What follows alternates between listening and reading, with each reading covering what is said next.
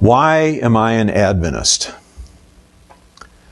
Uh, very good question. Um, if we had a little more time, I'd ask some of you why you're Adventist. But is there any, like one person here who wants to tell me why are you an Adventist? One person? Closest to the Bible, too. It's a very good answer. Um, yeah. So let's sort of dig in if I can make this clicker work. There we go. So, first question is what is an Adventist? Well, there's a lot of different definitions out there. Uh, it's a trademark registered by the General Conference. So that's one, one definition. uh, a member of the Seventh day Adventist Church, that's another definition. Uh, uh, someone who adheres to a religious sect or cult. Now, some people consider Adventists to be a sect or cult because we're not quite mainstream. We have a few, you know, we worship on uh, Sabbath, for example, and things like that. Um, are we a product of a religious culture? A lot of us here have grown up in this culture, and uh, I know people who don't attend church anymore, but they still sort of back off on Sabbath and they do other things. Um, uh, here's a funny one. I have a friend who's a skeptic, um, pretty religiously agnostic, was raised uh, Seventh day Adventist. Um, in his younger days, he would not eat meat. Okay? It's just one of the you know things. It's not part of our doctrine, but it's part of the culture for some of us. But he would smoke pot. I know other people. Um, I think that uh, David Asscherick would call them sevies, but not heavy sevies. Remember him talking about that? Some sevies who are not heavy sevies that will they won't eat meat, but they'll drink a bottle of wine. Okay, so it's interesting which parts of the culture stick and which parts of it don't. Uh, but you know that's another definition of an Adventist is you know this culture that many of us, but not all of us, were raised in. All right, and then there's another thing. It's a believer in the literal return of Jesus, which is the one that we're going to talk about today. So the children's story was hopefully a warm up for the talk today. So there we go. Here, I love this quote. The Seventh day Adventist Church is like a tiny mustard seed that was planted in the ground by William Miller and died. And then it grew into a large tree and it is still growing. Now, the person, if I'm not mistaken, the person who actually wrote that is like a great great grandson or great great great grandson or something of Ellen White, a great um, some descendant of that family. And this is his description of the Adventist church history, and it's actually pretty good. The seed was planted in the ground by William Miller and it died, and then it grew into a large tree. In case any of you are wondering what is meant by a large tree, mustard comes in a lot of varieties. Now, the mustard that we see planted in the fields maybe grows that high and it gets these yellow heads with all these tiny seeds in it, which get ground up for mustard. But mustard also comes as a large shrub. This is mustard. Okay? So when we hear about mustard in the Bible, you need to think about this, not the two foot high plant growing in a field in Oregon. All right? That is one giant mustard shrub that is spread and spread and spread and seeded and seeded and seeded. That's what they mean when they say mustard. Um, that's in the Middle East. I don't know exactly where that picture was taken. Okay, so there's, there's what a mustard seed can do. So now let's look at something else. I got to remember this one, it's got to be aimed or it doesn't work. So, who was this William Miller guy that planted a seed in the ground that died and then grew into a big tree and is still growing? Who was he? William Miller was a diligent student of the Bible and especially the prophecies of Daniel and Revelation. Now, I call myself sometimes a neo Millerite because I like to study the Bible uh, I am not formally trained in theology, but I know the book pretty well. And I've spent a lot of time studying Daniel and Revelation and other parts of the Bible. Um, he was also heavily influenced by something else. He was a militia captain during the War of 1812, lived in, in uh, New York, uh, not in New York City, but uh, near the south end of Lake Champlain. And um, I also have ancestors from New York from that time who were in the militia um, uh, during the War of 1812. But that war, we think of it as sort of a forgotten war, but it actually was like the North American uh, part of the Napoleonic Wars, which were major. They changed the face of Europe in ways that are still there today. Uh, and William Miller interpreted the prophecies in terms of the Napoleonic Wars, amongst other things. And a lot of people today poo poo that. William Miller was right. We're not going to go into all that right now. But he was, um, he did put together a pretty amazing picture of the prophecies. Now, he believed that Jesus was going to come around 1843 to 1844. Now, this is another important thing. William Miller was an Adventist. He believed in the little return of Jesus. He was not, he worshiped on Sunday. He never worshiped on Sabbath that we know of. He was not a Seventh day Adventist. So here we have English teachers. Any English teachers in the room? Got one. Which is the adjective and which is the noun? The adjective is seventh day and the noun is Adventist in this case. All right. Now, when you, um, when you are parsing a sentence, the subject is a noun. It might be a pronoun. All right. So, and then the adjectives modify the noun. All right. So the subject in the name Seventh day Adventist is Adventist. And yet, so many times in the Adventist church and our Sabbath school lessons, all that, we talk about seventh day and we tend to ignore Adventist. Seventh day is the adjective, Adventist is the noun. We were Adventists before we were Sabbatarians. Okay? So, oh, well, got to go that way. Unfortunately, here's William Miller. Very godly gentleman. He was wrong. Jesus didn't come back in 1843 to 1844. Didn't happen. Okay? Um, Miller basically accepted very graciously, much more graciously than a lot of other people. Well, I must have been terribly mistaken. I've been to William Miller's house. I've been to the cemetery where he's buried. I would love to be in that cemetery when Jesus comes back. But he was wrong. Nevertheless, out of that mistake grew the movement that we're a part of. So, this is an important thing for anybody who thinks they understand the Bible. Really important thing.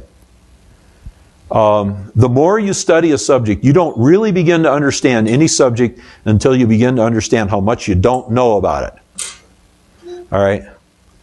When I was a kid, I loved astronomy. I knew a lot about astronomy, drew star charts and all this kind of stuff. Um, then I began to discover how little I actually knew about astronomy. Same with studying the Bible. I knew the Bible very, very well, but as the more I've studied, the more I found out I don't know. And this is the paradox about God. We know almost nothing about God, and yet we know an amazing amount about God because He's chosen to reveal Himself to us. But it's very important when we think that we've got it figured out, it's very important that we think about this verse. Now, this is the Apostle Paul writing. Who knew more about the Christian faith than the Apostle Paul, other than Jesus himself, right?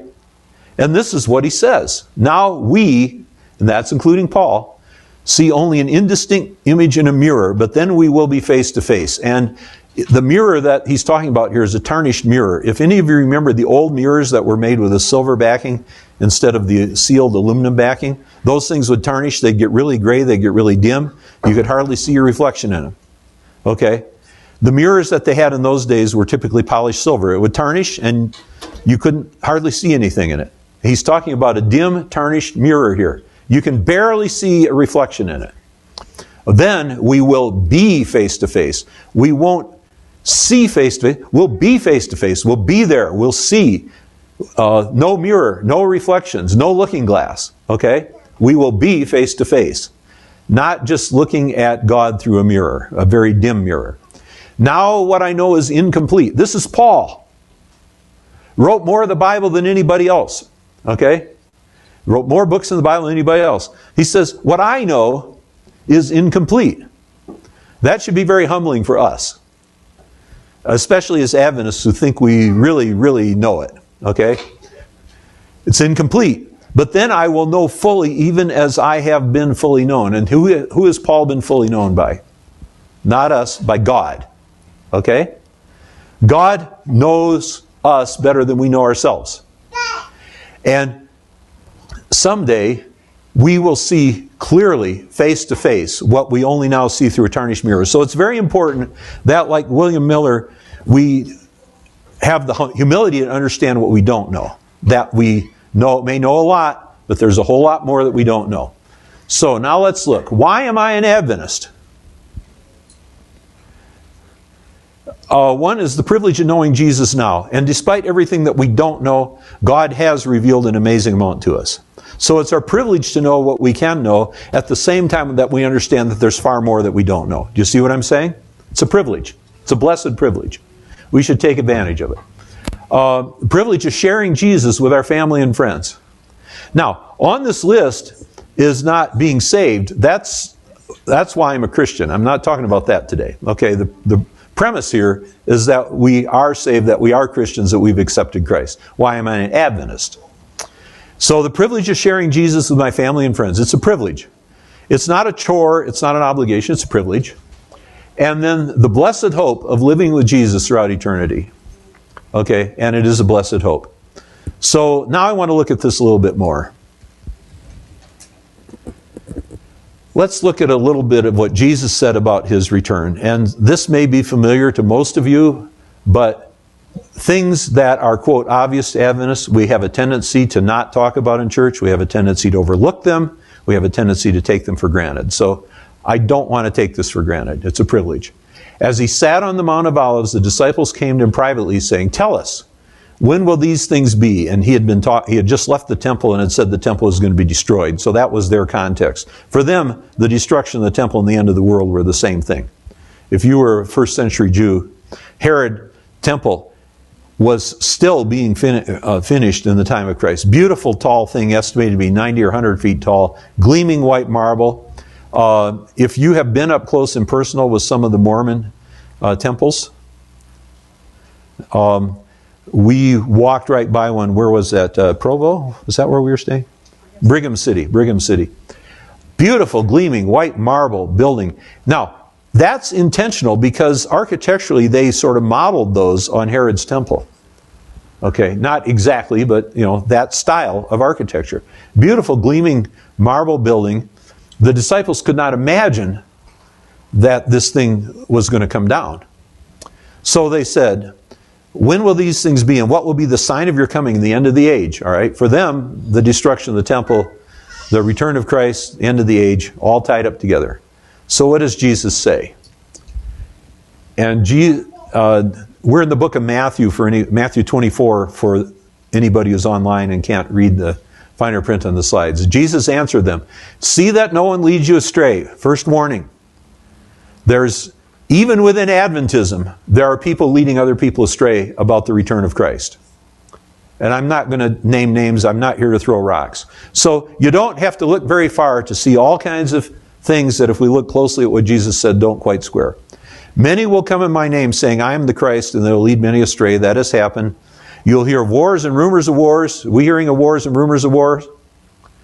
You know, we just finally pulled out of one after 20 years, and whether you think it was right to go or whether you think it was right to come back or whatever, I don't want to get into right now. The point is, the U.S., throughout its history, has spent more years at war than not at war. Uh, that's nothing compared to looking at the history of Europe, which until um, which until the end of World War II has been was almost continuous warfare for more than a thousand years since the fall of the Roman Empire. Uh, it, 1500 years of nonstop wars practically. Okay, now you can look at other parts of the world. You can go to Asia, you can go to places in Africa, the Middle East, Wars in the Middle East almost continuously ever since Jesus sat there on the Mount of Olives and said this. So it's not just rumors, it's real. See that you dare not. Alarmed. There's a missing B here. Sorry, I editorial error on my part. I delete it. See that you You dare not be alarmed, for this must take place, but the end is not yet. So, the wars been going on for 2,000 years. They were going on before that, but the end is not yet. Some of us hope the war stops someday. For nation will rise against nation, and kingdom against kingdom, and there will be famines and earthquakes in various places, and all these are but the beginning of birth pains. Earthquakes, famines, hurricanes, pestilence, COVID pandemic has killed millions of people around the world. It's killed one in every 500 Americans that were alive a year and a half ago. And it's still going. It's not done. A little more. Then many will fall away. And I'm not doing the whole chapter. Go home and read the whole chapter. I'm just picking parts of it here. Many will fall away and betray one another and hate one another. Does that happen within the church? Does that happen within the church? He's not talking about unbelievers. He's talking about believers here falling away, betraying one another, hating one another. This unfortunately happens within the Christian church. It too has been happening uh, for the last couple thousand years. Okay? This is not a recent phenomenon. Um, and many false prophets will arise and lead many astray. That's also been happening ever since 2,000 years ago. And because lawlessness will increase, the love of many will grow cold. People, whatever, whatever, whatever we do on this earth, let us not let our love grow cold. It is very easy, very easy to be discouraged by all the things that he talked about in the previous slides and some more that I didn't even bother to put up. Very easy to become discouraged, to let your love grow cold. The one who endures to the end will be saved. And then a little bit more here. If they say to you, Look, he is in the wilderness, do not go out. If they say, Look, he is in the inner rooms, do not believe it. For as the lightning comes from the east and shines as far as the west, so will be the coming of the Son of Man. The last time I told this morning's children's story was actually in Oregon. And there was a lady in church that week who was a good friend of ours, not an Adventist, but her husband had just died and he was an Adventist. In fact, she was there, among other things, to ask me to speak at his funeral. That's another talk we can have sometime, but not today. And uh, when I did this children's story, she, I said, Well, what did you think of my children's story today? She said, Well, that's not how I visualize it. Well, that's okay. You can visualize it however you want to. Here I'm telling you how Jesus described it. It won't be a secret. When it happens, everybody will see it.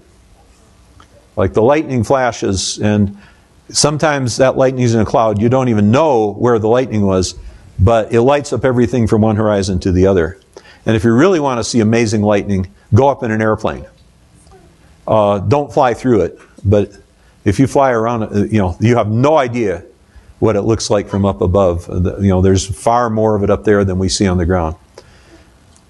So, and they will see the Son of Man coming on the clouds of heaven with power and great glory. He's going to come in the clouds. He will send out his angels a loud trumpet call, and they will gather his elect from the four winds, from one end of heaven to the other. So, this is the way Jesus describes his return. Uh, but here's the important part uh, an important part, not the only part. Concerning that day and hour, no one knows, not even the angels of heaven nor the Son, but the Father only. Now, let me ask you is there anybody here that thinks that modern scholars know the Bible better than Jesus did. Okay, there are people in, in the Adventist church today who are studying the Bible trying to figure out when Jesus is going to come. You know, you've seen charts of the signs and all the sequences, and we'll have this and this and this, and then this will happen, right? If you've been an Adventist all your life, or, you, or even been to some evangelistic meetings, you've seen these charts. You've seen people map it out. There are people in the Adventist church today who are studying the time prophecies in the Bible and saying, well, you know, if it's two half weeks, it's 2,520 years and all this kind of stuff, and trying to come up with some formula to figure out when Jesus is going to come back. Well, we're trying to do something that Jesus himself didn't do. Okay? He knew the Bible better than any of us, but he says, I don't know what's going to happen. Now, Jesus is in heaven now, he may know. I'm talking about Jesus on earth. But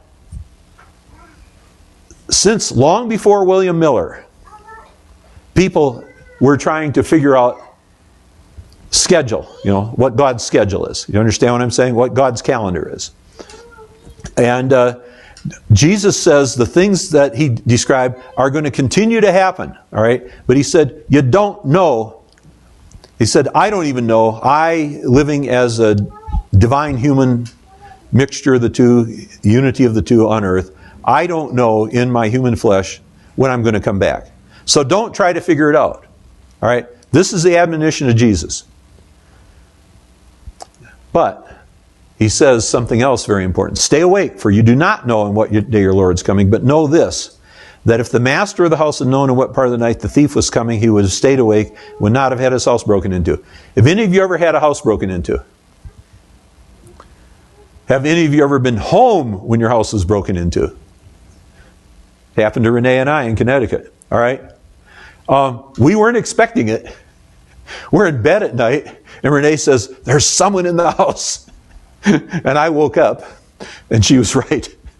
I won't tell you the rest of that story, but I can tell you that it's not something you expect. It is not something you expect in the middle of the night to wake up and find, find out there's somebody in your house. Um, all right. Well, I'll leave that little mystery for you. Therefore, you must also be ready, for the Son of Man is coming at an hour you do not expect. So here's the two sides of this thing. When he comes, everybody's going to see it, everybody's going to know it. But the other side of this is when he comes, nobody's going to be expecting it. We're going to be hoping for it, but it's going to be a surprise. And it's going to be a surprise to everybody. So these are the two takeaways here, critical takeaways from this. It's going to happen, it's going to be real. Everybody's going to know when it happens, and yet everybody's going to be surprised. So, now I want to switch to a different topic here. And you'll wonder what this has to do. The Great Cascadia earthquake. You live sometimes in Washington. This is a subject that, even though you're well away from the St. Helens and Rainier and the main earthquake epicenters, um, people here in Colorado are not used to the ground moving under our feet, right? When I was in Michigan, one time while I was in college, we had an earthquake. It like made the headlines because it was the first time in 100 years or more that anybody had ever felt an earthquake there. We live on pretty stable ground here, we like to think. Not so if you live uh, in the Pacific Northwest, or California for that matter. Uh, January 26, 1700. I'll tell you how we know that this was the date when we get to the end of this. The largest recorded earthquake in the history of the contiguous U.S. territory. Doesn't mean there weren't bigger ones before that. This is the biggest one anybody's got a record of. Um, it estimated magnitude 8.6 to 9.2. That is one enormous earthquake. Uh, the New Madrid earthquake, which actually happened uh, in the lower Mississippi Valley in the early 1800s, was estimated to be somewhere around an 8. And that was a very big earthquake.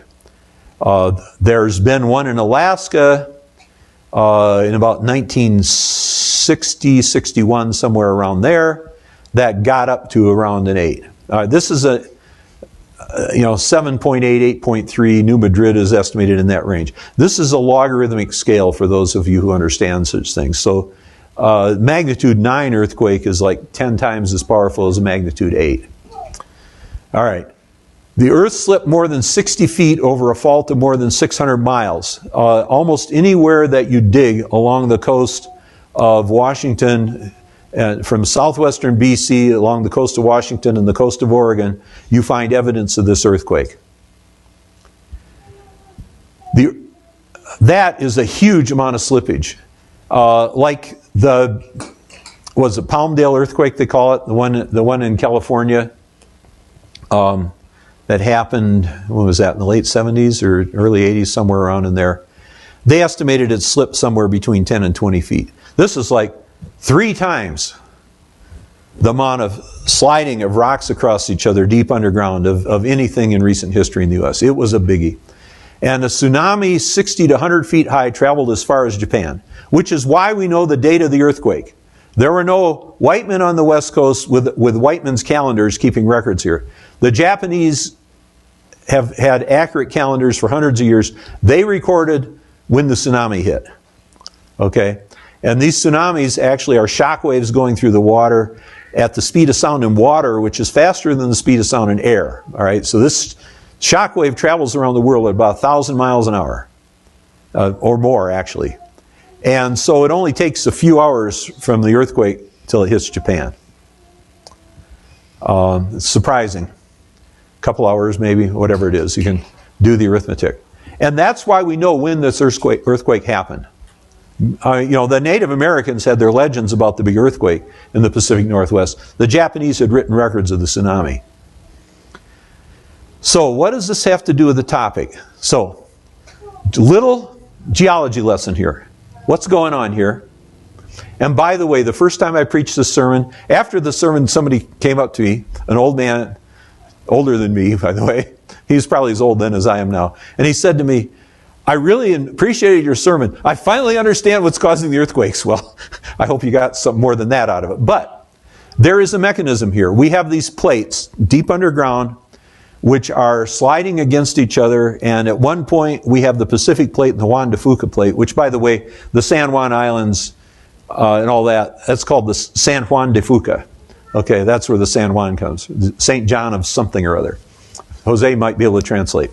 Um, so there's this little triangular plate in there caught between the Pacific plate and the North American plate. These plates are rocks solid rocks that go for hundreds or thousands of miles. Like most of North America rides on one big plate, floating on the Earth's mantle. The mantle is, is a fluid. It's a very viscous fluid. It's thicker than toothpaste. Nevertheless, the continents float on it. Um, so we have this little tri- in on a ge- on a geological scale, a relatively small plate called the Juan de Fuca plate, which is this triangle which is trapped between the Pacific plate and the North American plate, and that creates a lot of earthquakes. So, but what's happening here is the Juan de Fuca plate on the right hand of the screen is sliding under the uh, North American plate, and uh, that creates the volcanism, it creates the earthquakes, but it doesn't move nice and smoothly because the rock isn't lubricated. Okay? So, the last time there was a big earthquake here, that Juan de Fuca plate slid how many miles? 60 miles. Huge amount of slippage over a span of 300 miles starting up around here in British Columbia all the way along the coast of Washington and then down along the coast of Oregon. That's what happened. Okay? So, and the earth around that Juan de Fuca plate is still moving. It moves a few inches every year. So, the longer between earthquakes, the bigger they are. How long until the big one, the next big one along the, the Oregon coast, the Washington coast? This is important because, you know, where do you build your schools and your firehouses and all that kind of stuff? So the answer is nobody knows. A lot of geologists think it's overdue. There's evidence in the ground that it happens about every 200 years. And if that's true, then we're 100 years overdue. Um, so some geologists think it's overdue. Others say, nah, it could be another 100 or 200 years before, before we get the next big one uh, along that part of the coast. And the thing is, most people are not ready now. Everybody knows that the big one is coming, but people do, you know, and there's seismic codes for buildings and houses and all this kind of stuff. But the reality is, compared to the size of the catastrophe, there's not that much preparation going on by individuals or governments or whatever. And whenever it happens, a lot of people are not going to be ready. Whenever it happens. So, what does this have to do with Jesus coming? How long until Jesus comes? Nobody knows. Some Adventists think he's overdue. Oh, he should have been here in the 1800s. He could have been here by night. You know, you've heard all this stuff, right? Nobody knows which leaves a lot of room for speculation. Other Adventists think it could be a couple more centuries. Well, it could be a while yet. All right? If it's been 200 years, maybe it'll be 200 more. We don't know. Most people are not ready now. And whenever it happens, many people are not going to be ready. So, some of the biggest earth shaking events that we know are going to happen, we are the least prepared for, which is an irony of human nature.